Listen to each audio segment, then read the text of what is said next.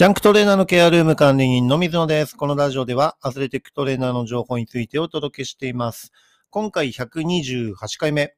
インボディのメリットというテーマでお伝えしていきたいと思います。はい。インボディって何かというと、えー身体組成をね、測定する機械ですね。あの、韓国の方でね、開発された機械ですけど、まあ、あの、大手のフィットネスクラブとかだとね、あの、インピーダンス法といって体重計に乗るようなね、タイプの、えー体脂肪を測定する機械の最上級の、えー機械っていうのがね、インボディっていう形で今、えーいろんなところでね、あの、活用されていると思います。はい。あの、私が所属しているプロのチームにもインボディっていうのを導入してまして、えーそれで体重と、えーまあ身長もね、入力しますけど、えそういったデータを入れてることによって、えー実際に自分のね、え体の中の水分量とかを計算して、えーそれで身体組成を出していくというようなね、えー形の測定器です。はい。で、えっ、と、非常に手軽に測定できるんですね。ですから、えっ、と、まあ、体脂肪をね、測定する方法としては、インピーダンス法っていう方法と、え皮下脂肪のね、厚みを測って測定するキャリパー法という、まあ、大きく分けるとね、2種類に分かれると思います。その他にも水中、水中の体重計を使ったりとかね、あの、そういうような測り方もあるんですけど、一般的ではないのでね、あの、一般的なところを考えると、インピーダンス法が一番最もお手軽に体重計とかでね、えー家庭でも簡単に測れる方法です。はい。で、その次に、えーキャリパー法っていう形で、えー実際に皮下脂肪をつまんで測定するという方法を、えー用いて測定することもできるんですけど、これはね、計算式がすごい難しいんですね。Excel でも関数をしっかりと使って、そのデータを入力して、えーまず、えっ、と、体表面積っていうのを、えー出して、えーそれから体密度っていうのを出して、それで初めて体脂肪っていう形で、えー数字が出てくるっていう形で、結構複雑な計算式の中に、えー数値を当てはめておかないと、えー結果が出てこないんですね。はい。ですから、あの、そこら辺のね、えーと、データベースを持っていれば、あの、測定するのは比較的、まあ、最初はね、えー慣れが必要なんですけど、比較的簡単で、えー経験値とともにね、あの、一定の形で測定できるようになると思うのでね、あの、アスレティックトレーナーとか、えーパーソナルトレーナーの方とか、そういったね、スポーツトレーナーの関係の人は、えキャリパー法っていうのを測定できるようにしてもらえれば、非常に大きなメリットになるかと思います。はい。自分ももう20年以上測定していまして、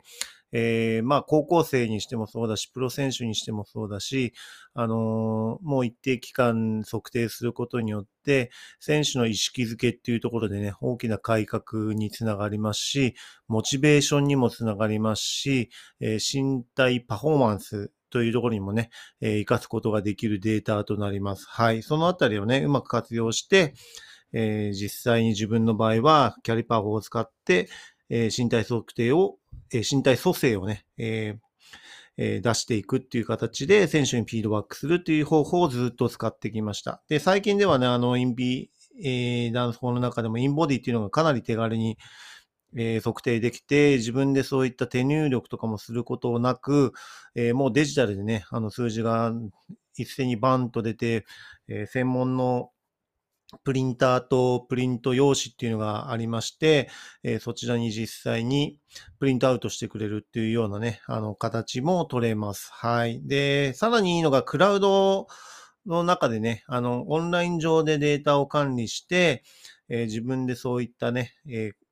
細かい、えーデータを入力しなくても、自分が今まで測定してきた流れっていうのを、えー表としてね、えー見ることができるっていうのが、インボディの大きなメリットだと思います。で、インボディにもね、タイプが何パターンかあって、えー上位モデルだとね、周囲径も、え測定をする。普通だと、我々だとね、メジャーを使って、え腕の周り測ったり、足の周り測ったり、胸囲測ったり、腹囲測ったりっていうようなね、形で、えー測定をするんですけど、まあそういった数値も、ある程度のね、目安になるっていう形で測定はできます。ただ実際に測定するとやっぱりね、実際の、えーメジャーを使って測定する数値とは、やっぱりちょっと異なってはきますけど、まあ、目安にはなる、えーそして手間もかからず、簡単に測れるっていうところでは、非常に、インボディをね、使うっていうことは、プラスになるのかなというふうに思います。はい。で、最も、えーいいデータっていうのが、キャリパー法ではなかなか出せない耐水分量っていうのが、えー実際に確認できるんですね。はい。で、この耐水分量が、えー怪我によるね、影響っていうのが、えー一つの指標として見ることができたりします。はい。怪我が、えっ、と、特にね、肉離れ、肉離れ系とかそういう筋膜とかね、そういった膜系の部分っていうのは耐水分量が減少することによって起こりやすいっていうようなね、えー報告が実際にされていますので、えーそこら辺をこまめに体脂肪、身体組成をね、えー測定することによって、えーそういった怪我を防ぐことができるっていうようなメリットもあったりします。はい。で、そういった場合はね、やっぱりあの、プロの組織とか、えスポーツのジムとかでね、あの、手軽に剥がれるような、えーそういった組織に所属しているっていうことがね、条件になってしまって、えーなかなかあの、大きい機械なのでね、それを、ま、持ち運びして移動するっていうことはなかなか難しくて、えー大学生とかであればね、十分に設備として、えインボディを所有している大学とかね、そういう組織あると思うんですけど、やっぱり高校生レベルだとまだまだインボディまでね、手は出せないっていう形の方が圧倒的に多いのかなというふうに思います。ですから個人的に自分自身でそういった、えーインボディがあるところにね、あのーフィットネスジムに契約して、実際に行って測定するというようなね、形を取ったりするといいのかなというふうに思います。で、実際に、インボディも、その、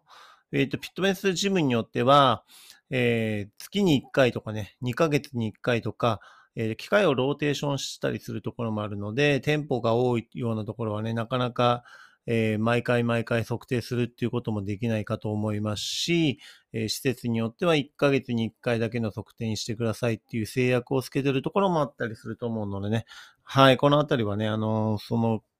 環境によって変化してしまうのかなというふうに思います。はい。で、最近ではやっぱりインボディをね、えー使うっていうことも大きなメリットになりますし、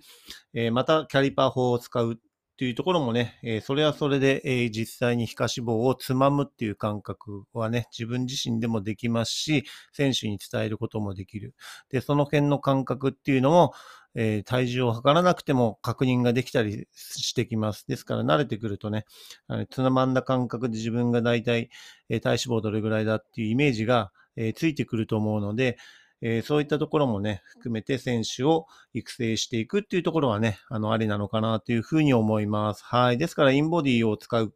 えーキャリパーを使うっていうね、お互いメリットが、えーあったりします。自分は両方使ったりしていますのでね、そこら辺の数値っていうのも、えー参考にしていただいて、えートレーナーとしてね、あの、こういった部分も現場に役を立てていただければなというふうに思います。はい。それではね、次回のテーマとしては、接骨院とプロの現場のテーピングの違いというところをね、お伝えしていきたいと思います。今回も最後まで聞いていただきありがとうございました。また次回もよろしくお願いします。